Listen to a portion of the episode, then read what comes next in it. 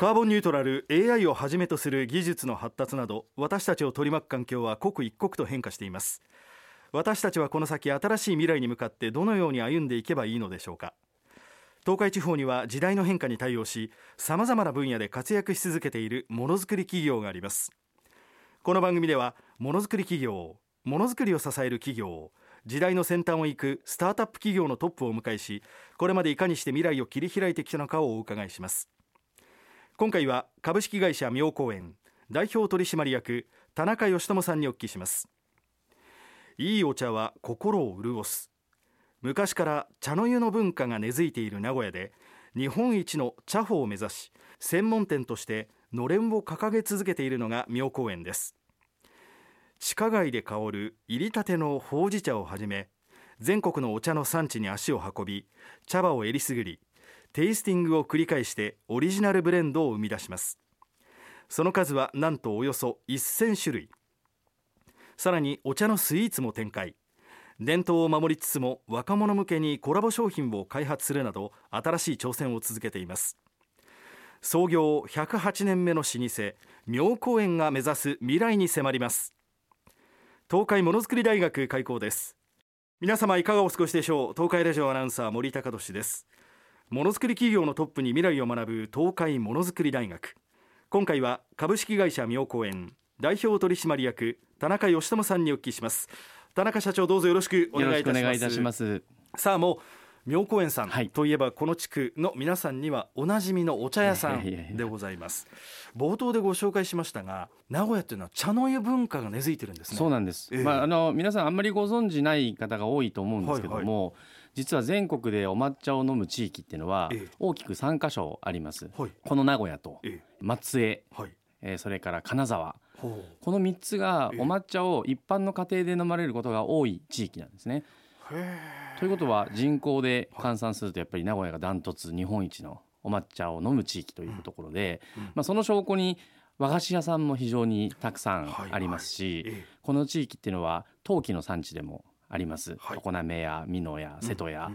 それからお茶の産地としても愛知県の東側は静岡一大産地ですし西側にある三重県は全国3位ですそれから岐阜県も全国7位8位ぐらいような主産県でして、はい、愛知県でも西尾を中心にお抹茶を作っていたり東側の新城とか豊橋の辺りでは今でもお茶作りしている農家さんがたくさんいる地域なんです。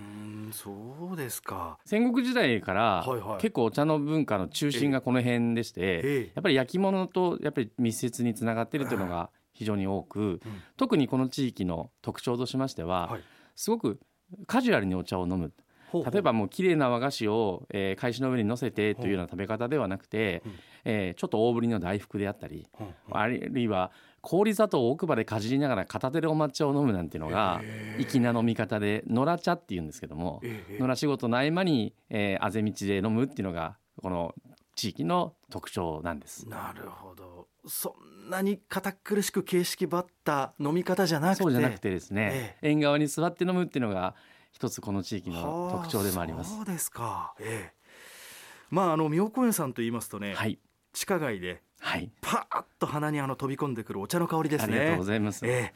ええーまあ、直営店での販売をはじめ業務用のお茶の販売、はい、ケータリングなんかも手がけていらっしゃいますが、はい、妙高園の代名詞と言いますと田中社長やはりほうじ茶ですね、その通りです。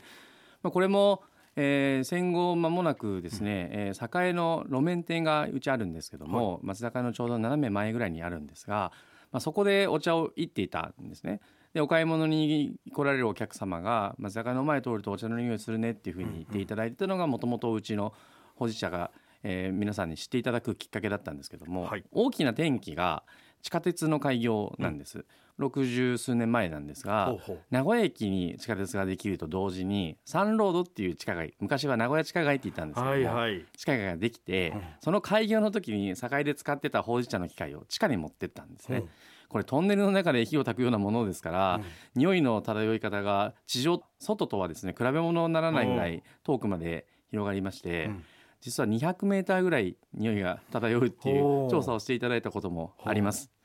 で、えー、名古屋駅に来るとお茶の匂いするね。その後、えー、栄地下にも同じように店舗を構えて、はい、開業の時からほうじ茶をやってるんですけども、うん、境に来てもお茶の匂いするね、うん、なんか名古屋へ行くとお茶の香りに包まれるねっていうふうに言われるようになってですね、はい、まあ、うちのお店とともにほうじ茶がお客様に可愛がっていただけるようになりました。なるほどねさあそんなあの田中社長なんですが転機という言葉が今ありました、はい、2020年に妙高園代表取締役に就任をされました、はい、まあ2020年就任されてすぐまず大きな決断されましたね。はい。2020年の4月1日にあの妙高園のティーストアというのを境にオープンさせました、はい、まあ、今までは急須で飲むことが当たり前だったお茶なんですけどもある矢場町にあるとんかつ屋さんの社長さんにですねお前急須で飲むだけがお茶なのかと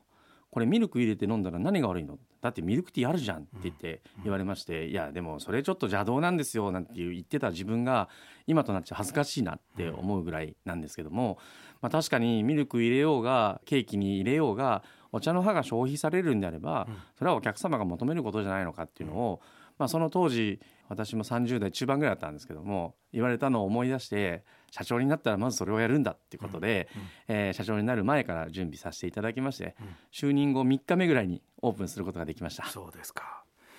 あのもう当然伝統文化というのを守っていかないといけないそういう業態、はい、業種でもあると思いますが創業108年です、はい、当然田中社長の中でその守っていかないといけない部分と妙高園ティーストのようにですね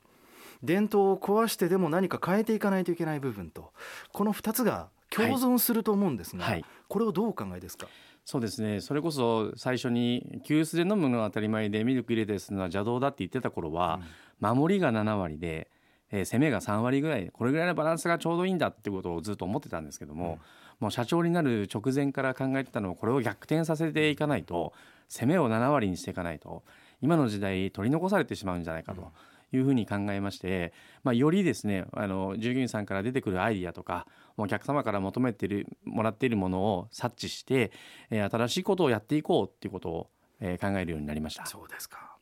これちょっと邪推で勘ぐった質問になっちゃうんですがね、はい、と当然ですよ。社長に就任されてすぐに妙高園ティーストアを立ち上げて、はい、社内的にも「いや若社長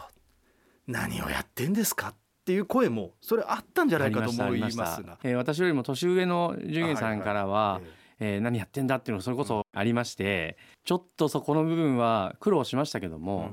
うん、ずっと僕言い続けてたのは、うん、昨日と違うことをやろうよっていうことをずっと言い続けてたんで、まあ、最後はあの諦めてくださったのか認めてくださったのか分かんないですけども応援してくださるようになりました。で田中社長立ち上げたと同時にですよ。いきなりコロナが始まってるそうなんです。これもまたご苦労があったと思いますが。栄地下は本当は名古屋の中でもものすごく人が多く通る通りだったんですけども、はい、東山線の階段を境の地下街に降りて、うん、クリスタル広場今の、えー、フェニックスクエアっていうんですけども、はい、そこまで人が誰もいないような状況に陥ってしまって。シャッター開いてるのはその通りで12店舗しかないっていう状況の中でそれでもうちは、まあ、お客様に少しでも来ていただけるなら開けようっていうことでずっと営業してたんですけども、もう涙が出るぐらい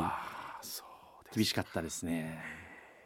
いわゆる緊急事態宣言が始まって、はい、本当に人っ子一人いないっていう状況の中でお店を開け続けずっと開け続けてました。やっぱり従業員さんの士気の問題もありますし売り上げは立てていかないと生きていけないもんですから、はい、そうですね。お店直営店は休まずにやらせてもらいました。うんで、まあ、そこから3年が経過して、はい、どうですか？そのいわゆる田中社長が狙った若い世代へのお茶の消費、はい、認知っていうのは手応えは？そうですね。特に名古屋駅の店舗なんかは顕著に現れてきたんですけども私よりも年下のお客様が妙高園に頻繁に訪れるようになってきたんです。それは私もびっくりするんですけども従業員さんが一番びっくりされてましてどうして今まで来なかった層の方が来てもらえるようになったのかっていうのはやっぱりそういった新しいティーストアの、えー、発表ですとかそれからスイーツですね、うん、スイーツとかコラボっていうのを積極的にやったことが構想してきたんじゃないかなということを思ってます。そうですか。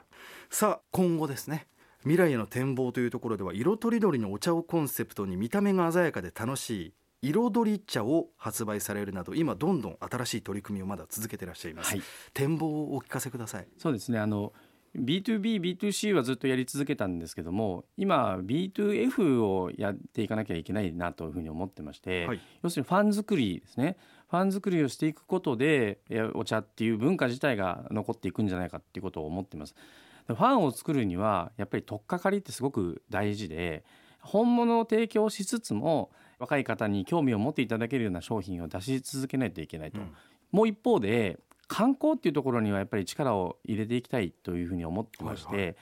私ども本店が熱田区にあるもんですから、うん、金山や熱田神宮っていった人が集まるところに近いところなんですね。外から来る例えば外国人観光客の皆様が日本の文化に触れたくて来るのに、なかなか今日本で日本の文化を味わえるところが少ないっていう現状もありますのでそこでもやっぱり本物を提供しつつも外国人の方に受け入れられるような商品展開や店作りっていうのをしていきたいとそういうふうに思っております。そうですか。はい。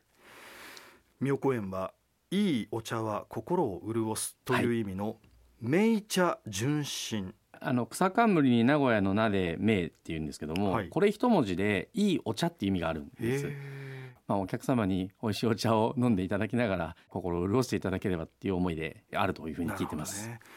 さあ一方であの田中社長ご自身がですね、はい、えー、経営者として大事にされている言葉を最後お聞かせください、はい、ありがとうございます、はい、これは森アナウンサーと僕は同じ高校だったんですけども、はい、最初に学校で習った言葉です。観難は忍耐を生み出し忍耐は連達を生み出し連達は希望を生み出す。そして希望は失望に終わることがないっていう聖書の一句なんですけども、はい、これが私コロナ禍社長になって一番大事にしてた言葉でして